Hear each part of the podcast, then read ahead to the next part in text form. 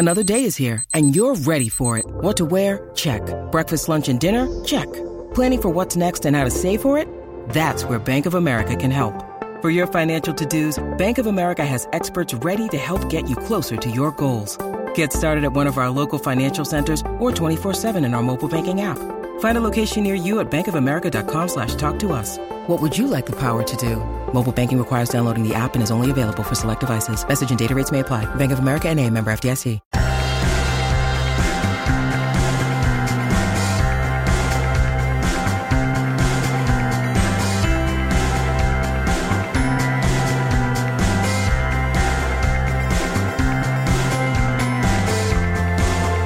And welcome back to another episode of Beyond the To Do List. I'm your host, Eric Fisher, and this is the show where I talk to the people behind the productivity. This week, I'm excited to welcome back to the show Joey Cofone of Baron Fig. Recently, I re released his original podcast episode where we talked about the founding of Baron Fig and their mission and what it is they do and how they do it and his whole ethos of creativity, both analog and digital. And is there a conflict there? No, not really. Not if you don't create one yourself. But this week, we're talking about his brand new book, The Laws of Creativity. Unlock your originality and awaken your creative genius. And it's all about creative thinking, essentially. He's drawing on decades of experience and distilling elements of creativity into an easy to use guide. It's a, a roadmap for unleashing a creative force that is inside of you. He's an award winning creator and a designer and an entrepreneur. So he's wrestled with this and and struggled with this and come out the other side to demystify the creative process and uncover the thinking and science behind it to empower you as a reader with practical and actionable steps towards creative excellence. And to illuminate those concepts, he's including stories from iconic creators across history like Albert Einstein, Martin Luther King Jr., Serena Williams, Harry Houdini, Bruce Lee, and many more. And if you don't think you're a creative, I challenge you on that, and so does Joey. So I'm going to get out of the way and just say, enjoy this conversation with Joey Cofone. Well, this week it is my privilege to welcome back to the show Joey Cofone. Joey, welcome back. Thank you so much, man. I'm excited to chat today. Got a lot to talk about. Yeah, it's been a while, but luckily on Twitter, I saw you had a new book coming out, which was a reason to have you back on immediately versus in my hopper of, hey, great guest that's been on before. Let's have them back. You know, let's do the homework and figure out what they've been up to. You did that for me by doing the work of creating the book. So first and foremost, though, I want to say if somebody hasn't listened to the past episode, let's give a little bit of a disclaimer slash piece of context here. Baron Fig. What is Baron Fig? Yes, I'm the creator of Baron Fig. We made it back in 2013 where we make tools for thinkers that help you do your best thinking, such as appropriate for this podcast would be our journal called the Do Work Journal that runs on something named the Do system that helps you set milestones and then do tasks and so on and so forth. Things like that. Perfect. And obviously you have all sorts of honestly it's it's not software tools it's analog tools. It's analog creative tools. Unless you've got something digital that I am unaware of because I am so into the analog side of things. I have a Baron Fig pen sitting somewhere here. Where'd it go? It's usually sitting right here on the desk. I think my son took it actually now that I'm thinking about it. He loves it so much. That's good. Yeah, we make analog tools. I always am like, man, sometimes I'll say we make notebooks and people have, oh, you make laptops? And I'm like, ah, you know, the ones with paper on the inside. So there is a place for analog tools. I've got a passion for it, but I think it's more like whatever tool I think does the best job and analog tools have a certain place in my workflow. And I also, of course, have a ton of software that I love and use too we do a mix of both. I constantly like to, and actually we'll get into this when we get into what the book is and some of the different laws. There's almost a law of analog in my mind that's not necessarily uh, in the book, but it's that I can do better because I'm constantly staring at a screen. I can do some of my best thinking or brain dump stuff having a legal pad or a Baron Fig notebook and pen in front of me with, say, a cup of coffee. And depending upon what environment is best for that, that's another law. We'll get into that. So the book which is also a tool for creativity called The Laws of Creativity. Unlock your originality and awaken your creative genius. And so when I heard the title, when I saw it on Twitter, I said, well, of course, this is what he's writing. This makes perfect sense. This is kind of Baron Fig in a more expanded or packaged up, thought out approach. Or I should say, it's kind of an ethos to creativity that then the tools that you create at Baron Fig allow you to help implement. Yeah. So we talked pre pandemic and then during the pandemic is when this book came alive where I was in the kitchen talking to my wife and she must have heard me kind of toss around the idea of what I'd like in this book for years. So finally she put down her coffee and she grabbed my arm and she stared at me and she said, if you don't write this now, you're never going to write it because we were stuck at home, you know, like everyone everywhere. And the time all of a sudden was abundant in some regard. So I did. I sat down and I wrote this book in less than a year and it has all these laws that help you understand what creativity is and how it works and ultimately how you can harness it for a whole load of benefits. See, and I love that you've got that catalyst of a wife finally saying, or, or, saying, Hey, finally get to that thing finally now. Like, eh, cause that was my next question was, you know, what caused you to write this now versus any other time? And I think obviously it's kind of a, a there's probably another dimension here to the Venn diagram of perfect timing of pandemic and ability to do so at that time, as well as then wife nudging. Those are two circles. Is there a third one or a fourth one? Well, I, you know, I, I was also realizing I'm coming up on 10 years of Baron Fig. And when I started the company, I was, you know, in my mid twenties. I didn't know anything. And 10 years later, realizing I have designed or art directed over a hundred physical products, actually more digital products as well that we've launched and put into customers' hands. And like I have systematized that and I've learned so much and I realized, wow, I actually, maybe I wasn't ready when I first wanted to write the book, but now I am definitely ready. And I think it's a testament to my readiness because I ended up writing the whole thing in like 11 months and it's, it just kind of fell out of me when I finally sat down. Interesting. Well, I noticed that there are 39 laws of creativity in the book. Could you not just like fudge one more to make it an even 40?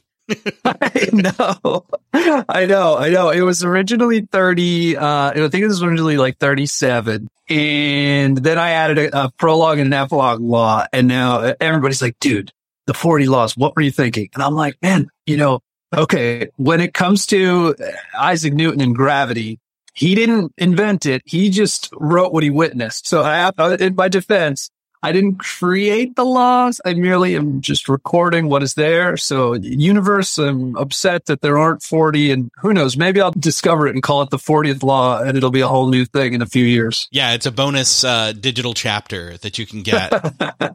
Well, you mentioned the prologue as well as the epilogue. Let's start there. One, macro level. There's the prologue, there's the epilogue, and then there's three parts to how the laws are grouped. I personally have gone through and marked some of the laws that I think are most prevalent or applicable to me but I think there's also room for you to maybe mark and say, Hey, here's some of the ones that made the most impact for you. But before we get there, let's start. What's the prologue, the law of origin? How and why does that kick off the book? This is the most important law. It's, it's law zero. It says everyone, including you, started out creative. Creativity is not something you need to learn, but remember, and when you think about that, okay, Joey, that's a fancy insight. It's nice to, to feel that way, but it's actually true. And I didn't personally prove it. NASA actually proved it. So NASA did a study and they found that 98% of kids are creative genius level at age five. Right. And, you know, we always harken back to like, you know, be playful like a kid and be, you know, kids have no limits and all that stuff. And it's actually kids are ranked at the creative genius level. But by adulthood, the number goes all the way down to just 2%. So just over a decade and a half, you go from 98% geniuses to 2% of that. My point here in the prologue is that a lot of what you're going to read in this book is not necessarily something that's new. It's just something you haven't probably engaged with in a very long time. So you're remembering it. Gotcha. So it, it's kind of an invitation. It's a reminder slash momentum builder that, hey, as you're starting to go through these laws, again, not new, like you said, but as long as you know that and you recognize that and, and can internalize the laws as you go through it, they're going to make a big impact. You call them laws. Why do we call them laws? Is it that a better term than say principle of, or is it a better title overall for the book per se? What led you to that word or phrasing? Yeah, great question. Creativity, I think people have such incorrect view of a lot of the time where it's sort of viewed as magic. When I was writing the book, I say this in the intro, when I was writing the book, people are like, Oh my goodness, dude, you're going to teach us the magic. And I'm like, no, absolutely not creativity is as reliable as learning any other practice like counting. I always say, you know, creating spreadsheets, basketball. There are things you learn and they are facts. And so to me, the best way to represent that is the laws. I want people to be sure right from the get go, right from the cover that what I'm saying is not, here's a technique that may work. No, like this is how it works. You can engage with it in various ways but these are actually guaranteed principles, and laws of the psychology of creativity. Gotcha. And curiously enough, then again, I mentioned that the book is broken down then, or the laws are grouped together, I should say, into three different parts. And then you've got the epilogue. We can talk about the epilogue when we close out here, but what was the kind of methodology in terms of grouping those laws together into those three parts? The first part is foundation. Second part is process and third part is excellence. Did certain laws just kind of start to, you know, organize themselves in your brain as well as your outline as you were going through, or did you start with that end in mind? Yeah, I think I was lucky enough that I had an abnormal book writing process where I sat down and I wrote the table of contents. And then I would say 90% of that is how it ended up even through all the editing and everything, which I was shocked because I didn't expect that. I was just sort of going at it. But I broke them down into three particular parts for a reason. So if we think about, you know, the NASA Pact first, and we look at that and we're like, well, why are we losing it? My first goal was I need to understand why 96% of people are losing this creative genius, address that first, and then actually tell people how to create. And so I, I basically realized that a lot of what's happening is when we're kids, we have this free spirit that actually kind of gets beaten out of us as we go through schooling and education. And that I'm absolutely not blaming, you know, teachers or anything. I think it's just the way we've found so far that works best. But there's three particular things that really affect how we grow up psychologically and the first is that we teach that authority is unquestionable, right? Your teachers, your principals, all sorts of deans and staff, your parents. Most people don't talk back. That's a, as a negative connotation or challenge them growing up. The second thing is that man-made rules must be followed to a fault. If that's the rule, a lot of times we teach it's unquestionable as well. So you've got people that are unquestionable. You've got rules that are unquestionable. And then the third thing I think that's probably the most damaging of all is that the end is always visible from the start. So in school as a kid, you're always given an assignment. You know what you have to end up with. If it's a paper or a worksheet filled out, whatever it is. And then you go, you graduate and you go to the workforce. And again, you're given assignments from managers and they have, here's what we need. You go and do it. And so you're always, always seeing the end from the start. And it's the exact opposite when you're doing something creative. The end is never visible. So to answer your question is why did I break into these parts? I realized that first I had to tear down this construct that people have of what to expect from life and living and thinking. And so that part one is foundation. And it's basically a mindset alteration. I think in the beginning, I even say, look, the operating system that society has given you, it's not ideal for creativity. It does a lot of other things well, but not this. So we're going to install a new one. And in foundation, you learn how to think creatively. You understand how self expression works, just how unique you are. Actually prove it. And if you want, I can go into that. and how to better enjoy the things you do. Then once you're like, okay, maybe I'm not thinking about this right. This is some new perspective. Then in the second section, process. Now it's a how to guide, like literally from nothing, not even an idea. You come to this section from nothing and you go all the way through step by step to producing and publishing whatever it is that you want. And then in the third part is my favorite. And I've had the beautiful luck of being able to work with some incredible creators. I have seen patterns in how these people who are at the tops of their fields think and operate. And there's a set of laws that guides all of them as well. So those are the three parts. So digging in, I should also mention that, by the way, you do call that out at the beginning of each of these sections, the parts of the book. Part one is foundation, how to think creatively. And then you say the laws of mindset. So the first part, the foundation is mindset and those laws of mindset. Part two is process, how to create from start to finish, the laws of action, which I think is key because oftentimes we can think about thinking or do actual thinking and not count it as creation, which is partially true because it is action. It's almost pseudo action in some ways. Yeah. Right? It can get lumped into action, but it's not. But at the same time, it actually is in a weird way. So it, I don't know. We can discuss that a little bit more. But then, uh, part three is excellence, how to rise above the rest. And these are the laws of greatness. In other words, excellence in your craft, excellence in if you already know how to be creative, if you've got the right mindset and you've got the actions in place, these are the laws that then allow you to level up your craft.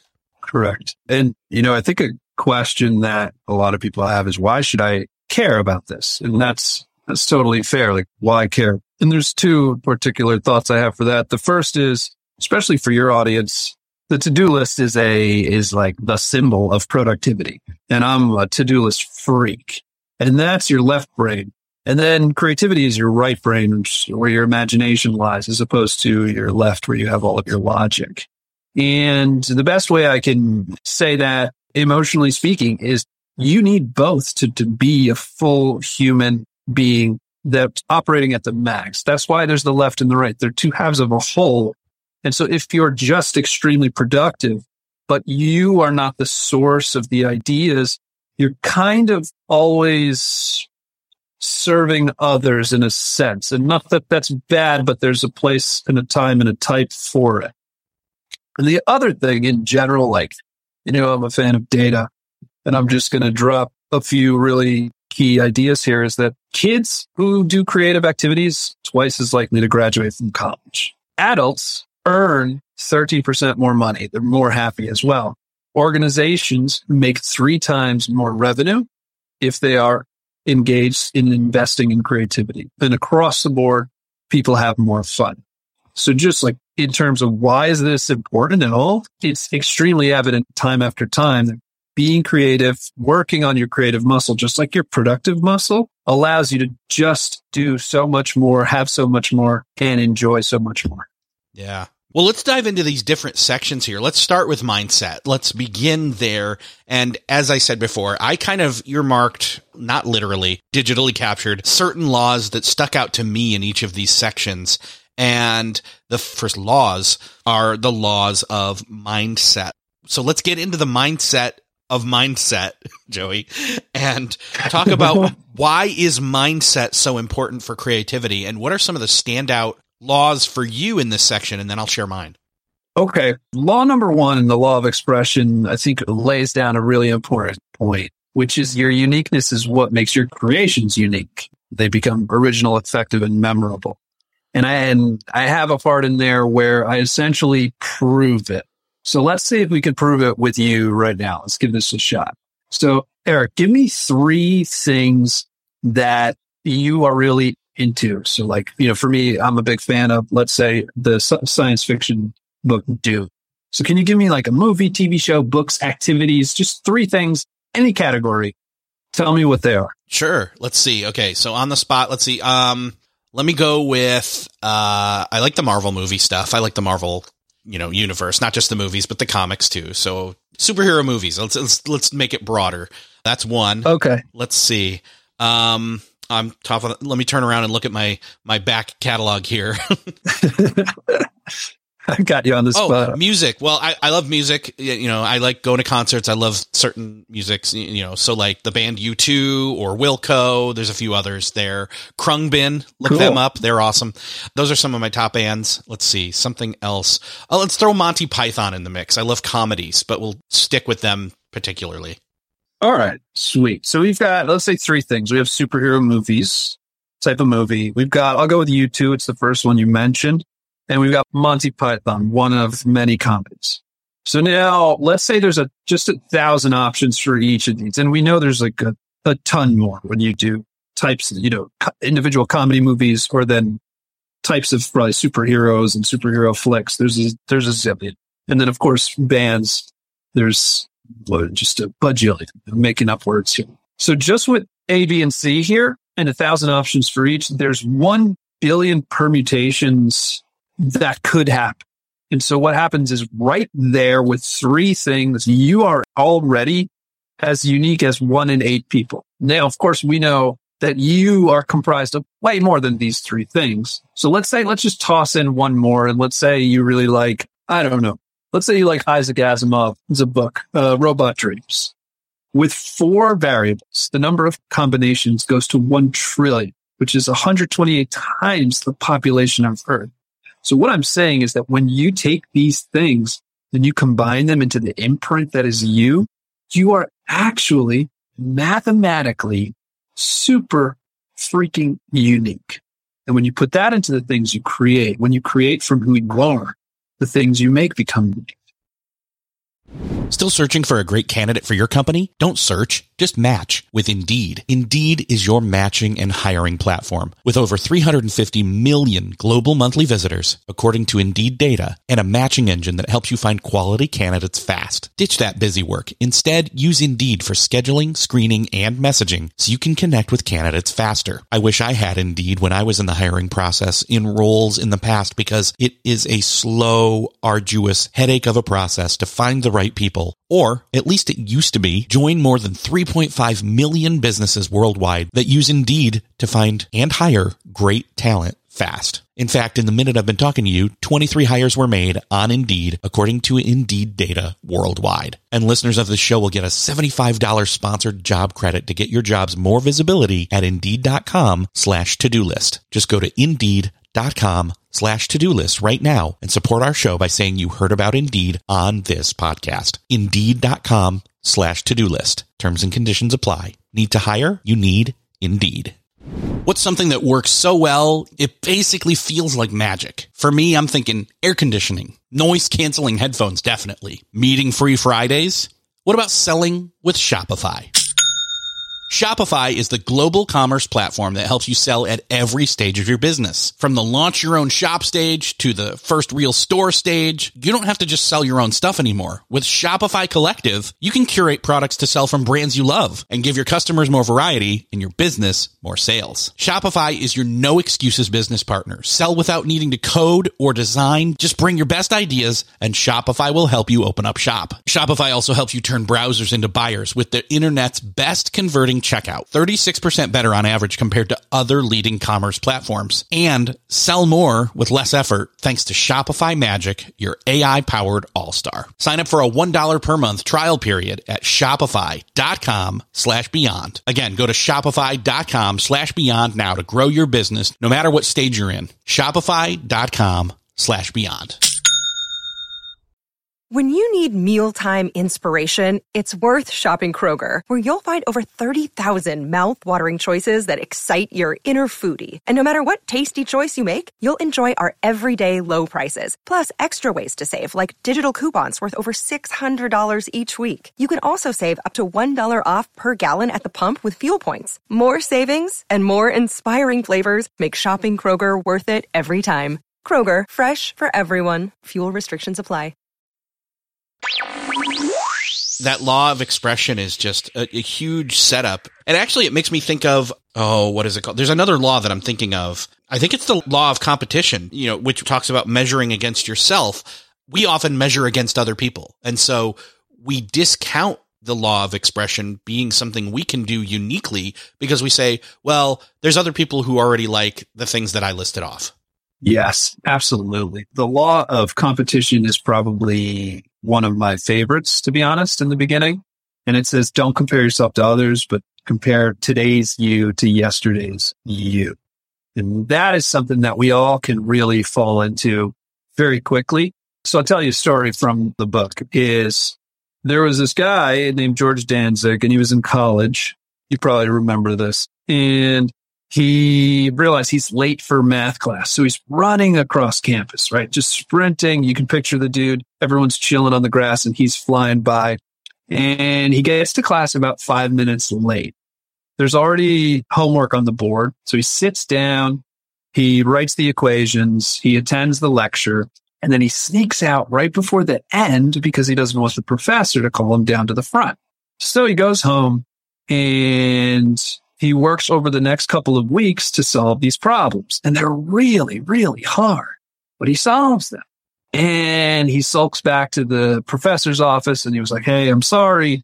These took longer than I expected. I've been a terrible student, but here's my homework. And he, and the, the, the professor just waves his hand and says, put it on my desk. So George thinks that's the end of it. And then uh, that weekend, all of a sudden, you find the professor running across campus to George's dorm room and he's banging on the door and George opens the door like, what the heck is going on? And the professor is waving his homework in the air, out of breath, can barely speak. And he goes, I can't believe it. Well, as it turns out, those two problems that were on the board were examples of unsolvable math problems that mathematicians have not been able to figure out for decades. And the student, George Dantzig, solved them both. And I go in to explain that the reason is because that George didn't have the preconceived notions like the rest of the class did. And the professor even where the professor said, Hey, these are unsolved problems. No one even tried to solve them. And the only reason George did is because he thought they were home. Then he even goes on to admit later in his life that if he knew that they were unsolved problems, there's no way he would have even tried. But because he didn't measure against anyone but himself, because he didn't have these preconceived understandings of him versus X or Y or Z, he was able to solve them. And it set, you know, it, it taught him a lesson. It taught me a lesson. And I hope it teaches everyone else a lesson that when you stop comparing yourself and start figuring out what your path is, you tend to wander from the path and create your own. And that's when some really interesting things happen. Yeah, it, it's one of those things where I hear people talk about this, and you know, I, I tell this to other people when they they say, "Hey, is it is it too late to, for example, start a podcast?" And I say, "No," because they're like, "Oh, podcasts have been around for so long; it's too late to start one. There's already a podcast about the topic that I want to talk about, etc." And I'm like, "Yeah, but not from you. You're unique. You have a unique view. Yes. You're going to unlock something different and unique. Like there were other business podcasts out when I started this one. And there were even other productivity podcasts out when I started this one. Some of them don't exist anymore. This one's still going strong. So who won? I'm saying me. Humbly, I'm saying me. No, I'm kidding. There are actually, there are now more great productivity podcasts out there than just this one and others that have died along the way. And that's great. There's room for all of them. Yeah, yeah, there is. I got the same thing when I started Baron Fig. Our first product was a notebook and I wanted to start, you know, I actually wanted to start designing it as part of my senior thesis at design school. And my teacher said, that's the stupidest idea I've ever heard. Who's going to buy notebooks? Why would you do that? There's already companies making it. And of course, you know, I went on to do it anyway. And that teacher has quietly not said another word and we've sold literally hundreds of thousands of notebooks to all corners of the planet. So the short of it is exactly what you learned is that when you do it your way, you find people who like that way. And it's okay if some people don't and they like the other guy's way, but there's, there's certainly space. One of the other things that uh, I think helps with the law of competition, it's a different aspect of mindset is actually the law that comes right after it about having fun, which is the law of play. This is one that I marked down for myself because I think when I can make it fun or when I enter into the process, not looking at it as work, but looking at it as a puzzle or something to solve, something fun to do, a fun challenge, if you will. It sets it up for not just better work, but a better, well, better mindset, but better attitude, better approach and easier work overall after that mindset shift. Yeah. When you're having fun, it just, it doesn't feel like work even though you are making things. I think uh, I said something like, you know, in the state of play, you go further, longer, and harder with less effort. And it's true. When you combine that with the law of competition, even though I'm saying not to compete with others, you can see how other people really excel is because they figured out what they enjoy and then they figured out how to make it part of their life or a primary part of their life. And it's certainly hard. And I'm not saying that this is the book is not here's how to find your mission in life. You can use it for that. Absolutely. But you can also say, here's how I can find my mission in this thing that I have to do at work or this thing I want to do at home.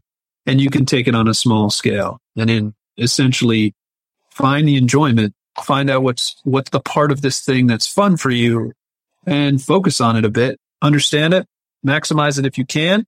And you'll find the things that you do end up putting energy towards are more robust in general.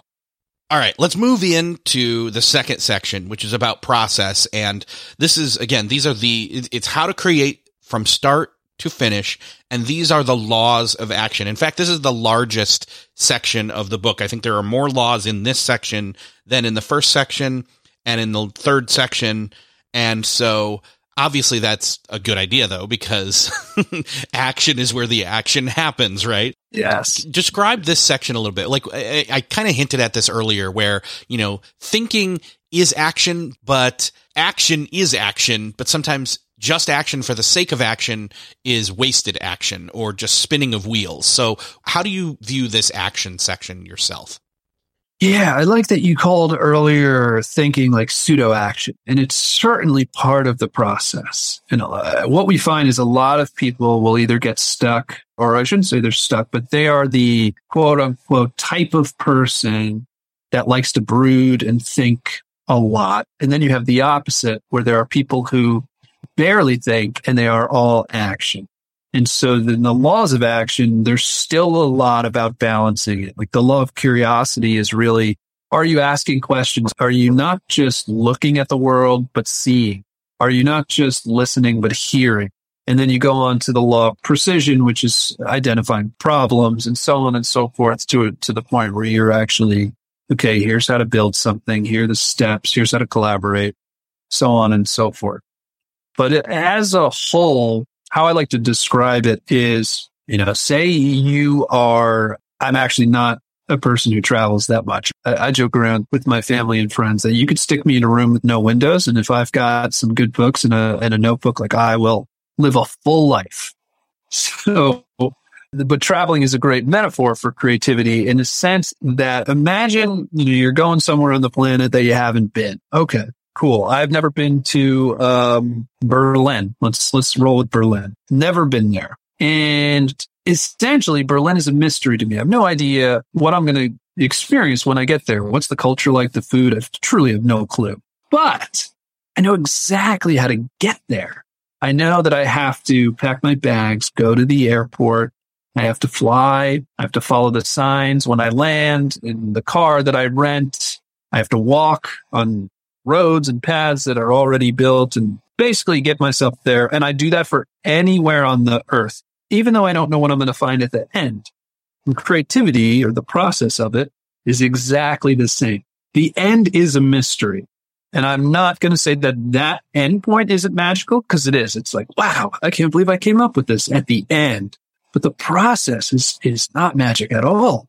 It's like traveling. You follow the signs and the paths and, and the, the transportation methods, and you just get yourself from point A to B all the way down until you've got this thing in front of you that you made.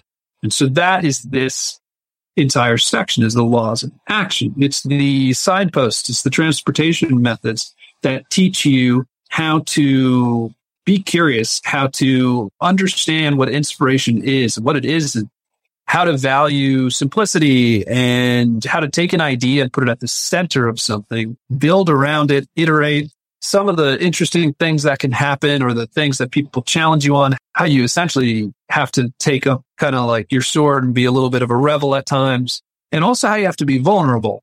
And if you do all of these things, you get at the end something that you can truly say, Hey, this, I'm proud of this. This is, this has a piece of me and here it is. And you give it to the world, which at that point, it actually is no longer yours anymore. Mm. Yeah. I do want to say, I remember when you said somebody was saying, Oh, you're to, you're to reveal the magic or you're to share the magic. And that made me, that, that instantly made me think of the gathering inspiration action law of the muse. How do you balance out inspiration and this whole, you know, muse mentality when uh it, it, because it is to some people it's like oh the muse is the magic and if i just follow it then everything will happen but that's not you know it's not all about that it's also about showing up and doing the work etc yes yes there's the muse is the thing that inspires you but it doesn't necessitate that you have to wait for the muse to come to you i think that's that's what you're mentioning here and is what a lot of people kind of get misconstrued is where like I have to wait for inspiration to strike, right? It's, it's, it's so misunderstood. There's a common phrase for it. And actually you have to also learn how to reach out and strike the muse itself. And that just comes really with the groundwork that was laid before about paying attention and sharpening your ideas and your thoughts so that you are ready at all times for the muse to strike you, aka you strike the muse. It's almost like a simultaneous thing when it's actually happening. So every chapter in the book has a story that it starts out with. So there's like 39 key stories. In this one, there's a guy walking his dog in the mountains and he's got all these plants that uh, grew over the path. And so they're all over his pants and whatnot. And he sits down, he takes them off and he goes up the mountain. So nothing, no thought hits his mind. But then he's got to come down the mountain. And again, he goes through this part of the path that's overgrown. And again, these things stick to his pants. And this time he's like, how the heck are these all sticking to my pants so well?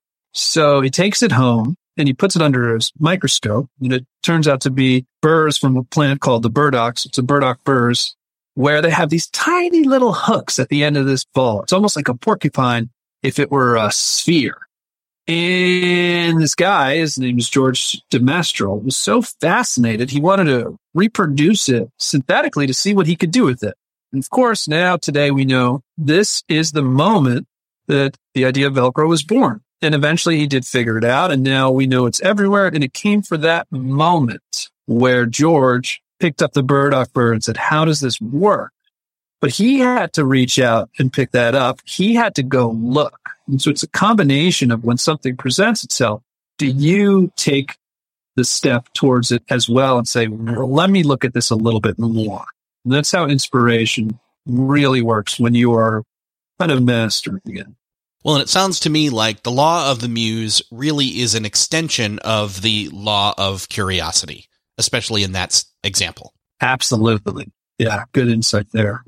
I do want to point out that there's a number of them here, four or five of them that come before the law of beginning, which I think is a very hard one for people to get used to. Some people are really good at beginning. They can start things left and right and never finish them. Other people, they can't get started at all. Though if they could, they could probably finish. There's probably a third type out there. There's probably, you know, in terms of those personality tests, there's probably a creativity personality test that, you know, you could design and, and fit all different people into or it's just the way that that those different personality types like uh, live out their creativity, so to speak. But point being, beginnings can be hard for people. Talk a little bit about the law of the beginning. This goes back to what I was saying earlier about how, you know, when we're young, the beginning is always visible from the end. And all of a sudden, when you're faced with wanting to create something, and that could be as simple as a spreadsheet at work or, uh, you know, a little doodle on the bulletin board to as large as a product or a company, you don't know what the end is until you start. And so that prevents most people from starting. And there's two, I think, two approaches that I take towards dismantling that belief. uh, because it's it's really a lot of fear about am I ready or you know I, you start to identify with what you're doing, so you have to depending on how you're thinking, you sort of break it down from a logical point of view or an emotional point of view. So for your logical point of view, I, I, wrote a little mantra which basically says it's unreasonable expect to get things right on the first try. So don't wait until you feel ready. You have to accept that you're going to stumble a bit before you can walk. And your emotional self is when you identify so much is I'm not my creations. And however important they are to be, ultimately your creativity and what you make is just an aspect of who you are. So you, you, essentially the failures and your su- successes don't define you. So there's essentially, once you get conquer your logical or your emotional self, now it's like, I'm ready to begin. And then imagine, I call this, there's, there's two ways of looking at it, two paths to creation. What we are unfortunately given as kids is the linear fantasy, right? If you imagine a line left to right, on the left, you've got start, line straight across to finish. Boom, you're done. What actually you need to appreciate is the nonlinear reality, which is there's a start on the left and there's a finish on the right, but there's not a line going from left to right. There's a line that squiggles all over the place as a bunch of dead ends and finally maybe gets to the finish line.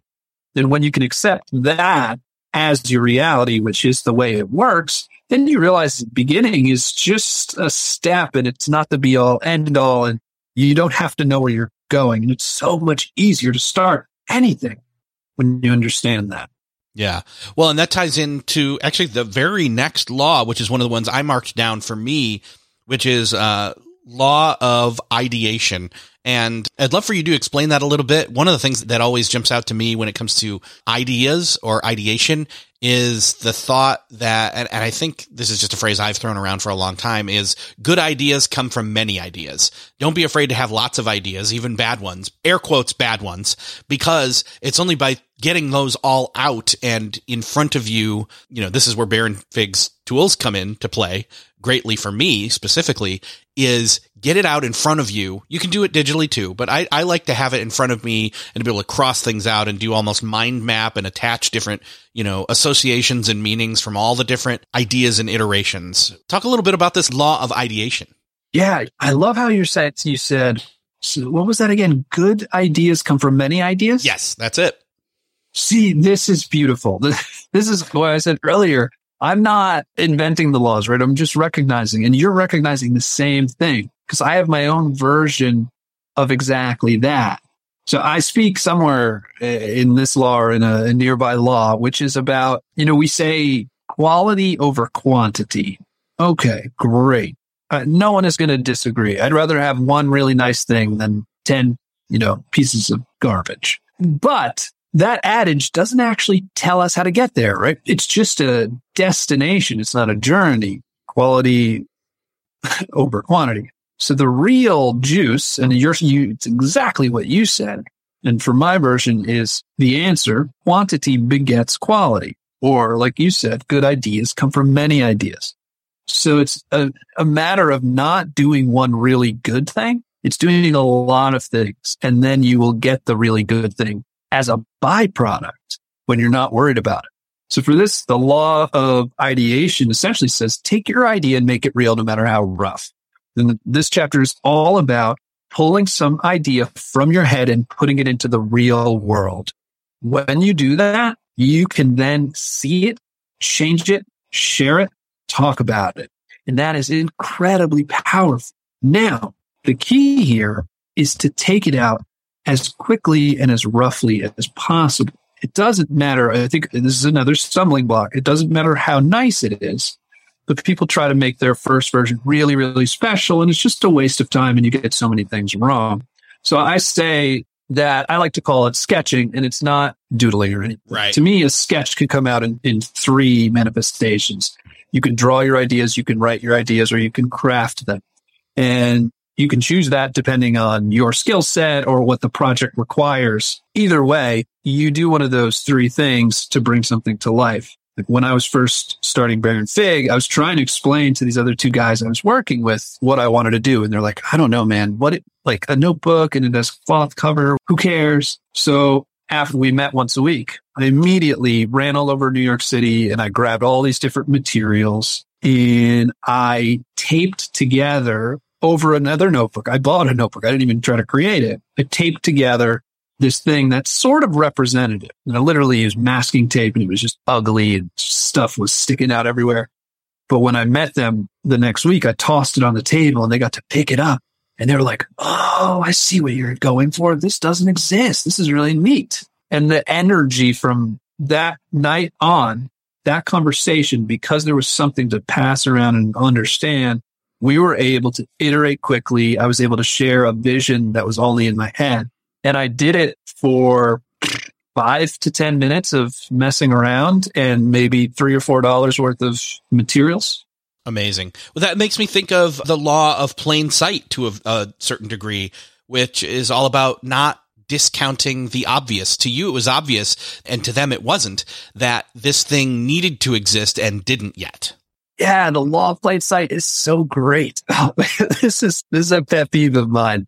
So, as a designer, you know, before I started Baron Fig, I used to do branding because I really love taking a lot and distilling it into some sort of like logo representation and everything. And I remember, you know, working at an agency or with a group, and people, designers would, and I'm sure this happens in, uh, of course, in other industries, but designers would say, "Man, that answer's too obvious." And I would always say, like, maybe it's obvious because it's exactly the right answer. Now, I'm not saying that every obvious thing is right because you are going to need to do your diligence. But let's take like the most obvious example is the one of the most valuable companies on the planet Earth is Apple. And what is the logo? It is an apple. It is extremely obvious.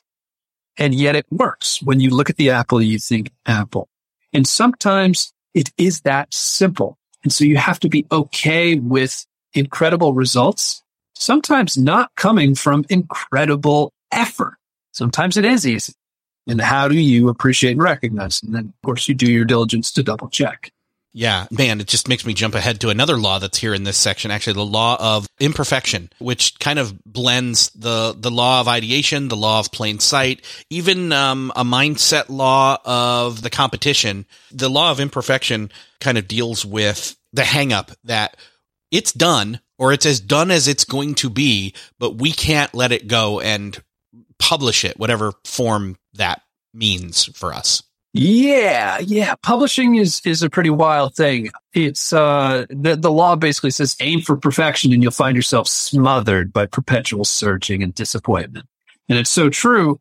Uh, you know, I mentioned earlier we've done like a hundred over a hundred products now, and every time we get something back, you know, in our hands, production is done, it's ready to go there's always something that I, I look at it. I'm like, man, I could have changed this spacing a little bit, or I could have adjusted this or that.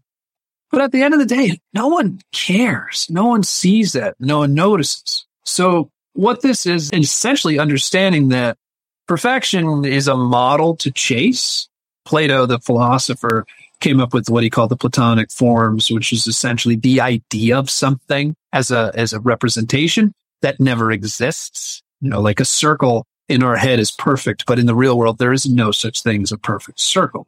And it's same thing when you're creating is you're going to have to say, this is good enough at some point and let go. There's a term for that that business folks use when they're making products, which is called the minimum viable product, the MVP. Mm-hmm. And it's the first and simplest thing they can sell and make money. And for me, I have what I created was something called the prime construct. It was a little bit different, where it's essentially the simplest manifestation of your idea that still holds the core idea that you're trying to communicate. So it's not just products, but it could be anything. And when you find that prime construct, then you go and you put that out into the world if you can, or you then iterate on it depending on the permanence. Like I, you know, the prime construct for a book is the first draft.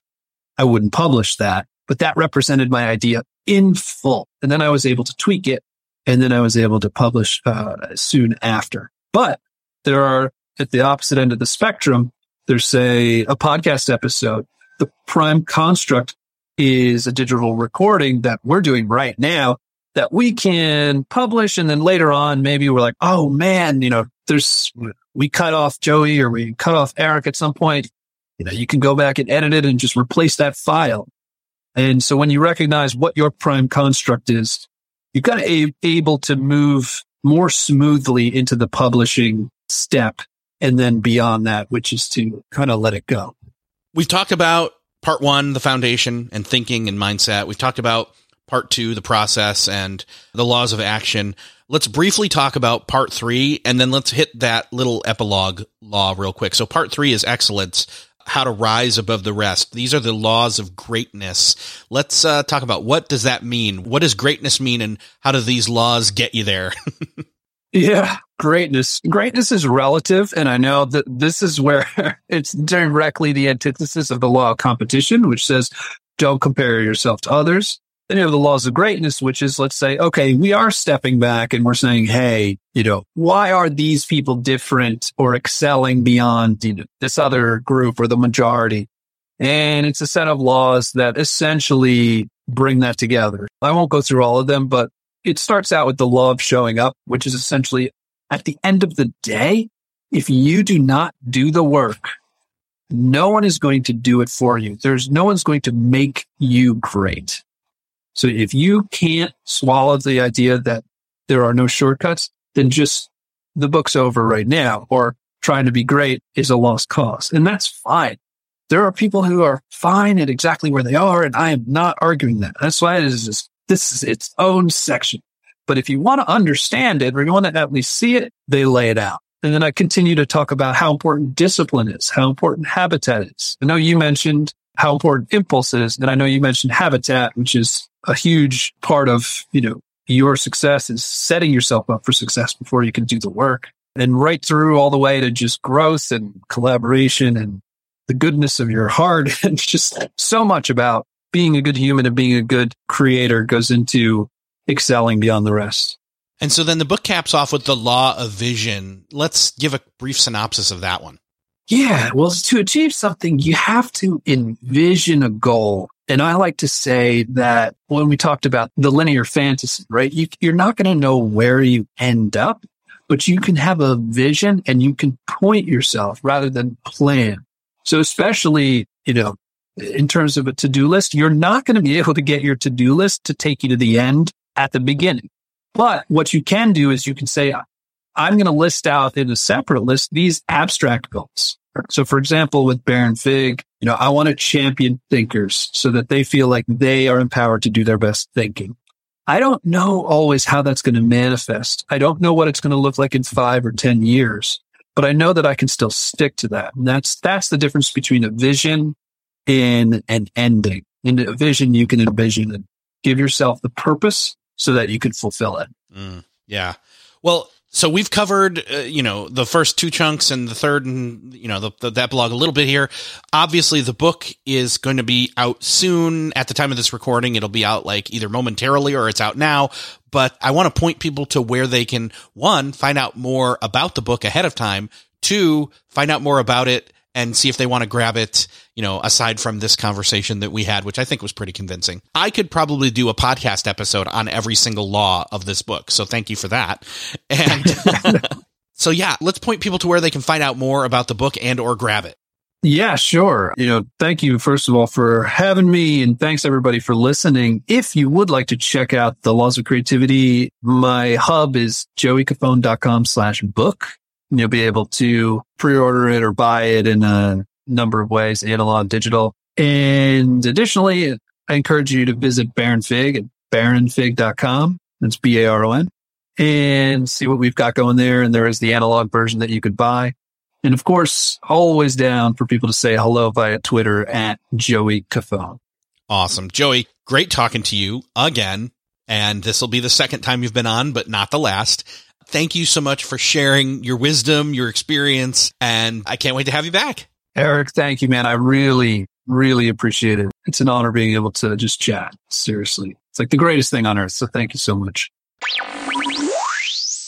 Well, that's another podcast crossed off your listening to do list. I hope that you enjoyed this conversation with Joey Cofone as much as I did. The Laws of Creativity is a great book to come out right now because it make kind of the perfect, I don't know, stocking stuffer, although a book is kind of big for a stocking, but you know somebody, whether it's you or someone else that does need this book. This is a great book for this dark time. And I don't mean the times around us and the time we find ourselves in. I, I'm talking about the season that we're heading into in terms of fall and winter where curling up like me with uh, a warm beverage and maybe a blanket, but definitely a good book like this one, and just pausing and doing less work but enjoying reading. This is a perfect book for that because you can just go one law at a time and ponder it and savor it and spend some time with it, dissect it or pick it apart and apply it. In other words, is what I'm saying. So I know that it's perfect for you. It's probably also something that's perfect for someone else. Like I said, gifting the book to yourself and someone else, but not only doing that with the book, but with this episode. If you know of somebody that needs to hear this conversation, do them that favor, do me that favor, do the show that favor of hitting share in your podcast player app of choice and let them know about this episode. You can also find the show notes for this episode at beyondthetodolist.com and you can find select shortcast episodes of this show on Blinkist. That's seven to 10 minute episodes condensed down to their essence. You can find those at beyondthetodolist.com slash Blinkist. B L I N K I S T. Thank you so much for sharing. Thank you again for listening, and I will see you next episode.